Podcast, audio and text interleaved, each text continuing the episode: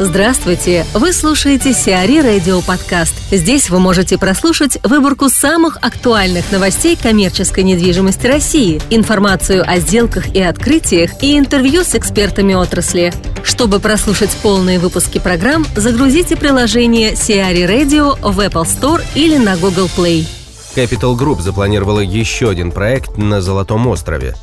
Компания Capital Group ведет переговоры о покупке еще одного земельного участка в районе Софийской набережной на Болотном острове.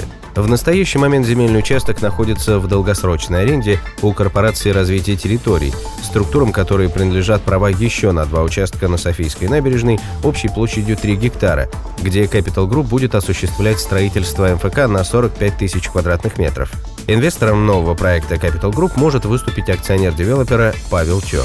Участок на Болотном острове, по разным оценкам, может обойтись компании примерно в 4,5-5 миллиардов рублей. Ранее корпорация развития территорий планировала построить на Болотном острове МФК «Кремлевское созвездие» площадью 112 тысяч квадратных метров.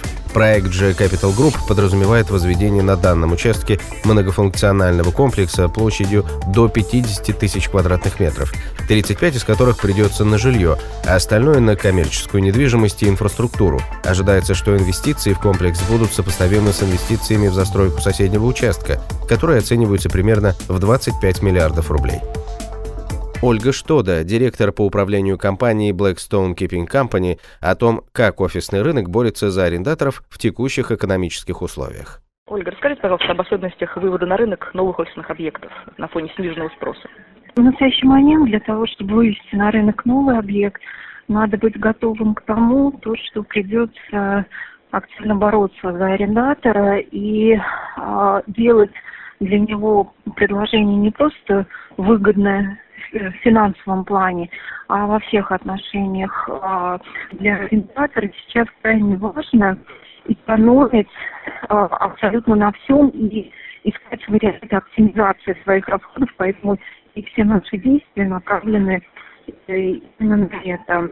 Сейчас, э, понимая то, что для арендаторов, выбирая оставаться у себя на объекте или переехать в новый объект, главную роль играют финансы. И здесь речь идет не только о самой арендной ставке, а речь идет вообще в целом о затратах, которые могут быть связаны с переездом. Понимая это, мы для себя а, определили стратегию, то, что мы будем, а, выводя новый объект на рынок, будем предлагать его изначально уже с базовой отделкой. Какие есть эффективные стратегии для того, чтобы удержать арендаторов? Ну, привлечь изначально, соответственно, потом удержать.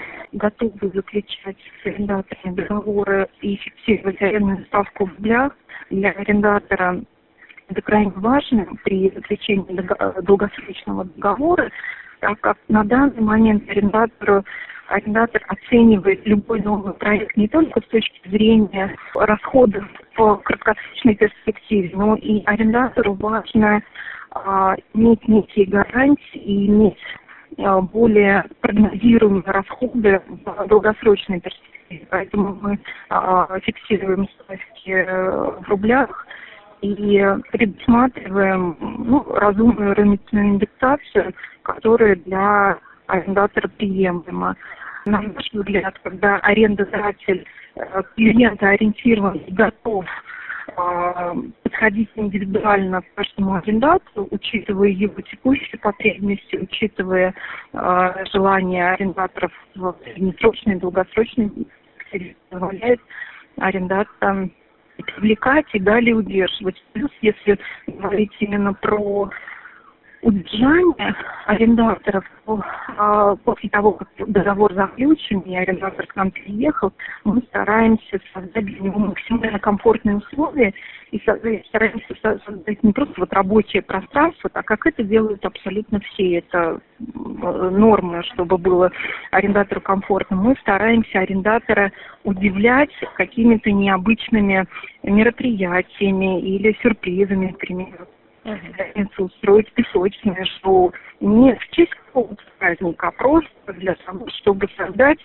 э, приятную атмосферу. Как вообще можно оценить, на ваш взгляд, инвестиционную привлекательность какого-либо объекта коммерческой недвижимости? На что обратить внимание? Ну, а, А, э, безусловно, необходимо оценивать показатели чистого операционного дохода, то есть это те результаты, которые дает объект, необходимо рассматривать состав арендаторов, структуру договоров и формат договоров, подписанных с арендаторами.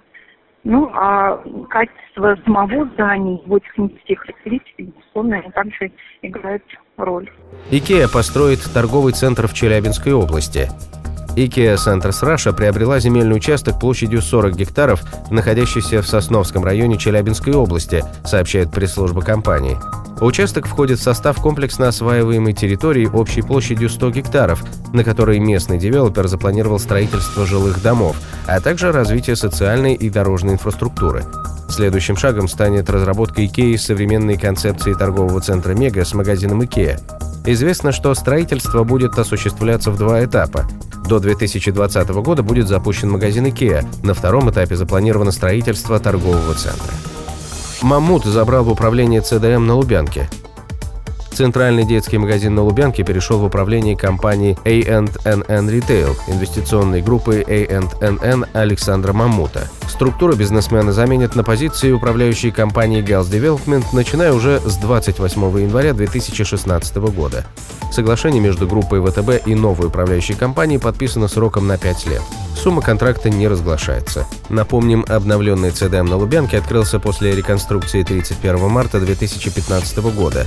Общая площадь объекта составляет 73 тысячи квадратных метров, из которых арендуемые площади достигают почти 35 тысяч. Гастроном «Стокман» доработает до конца марта.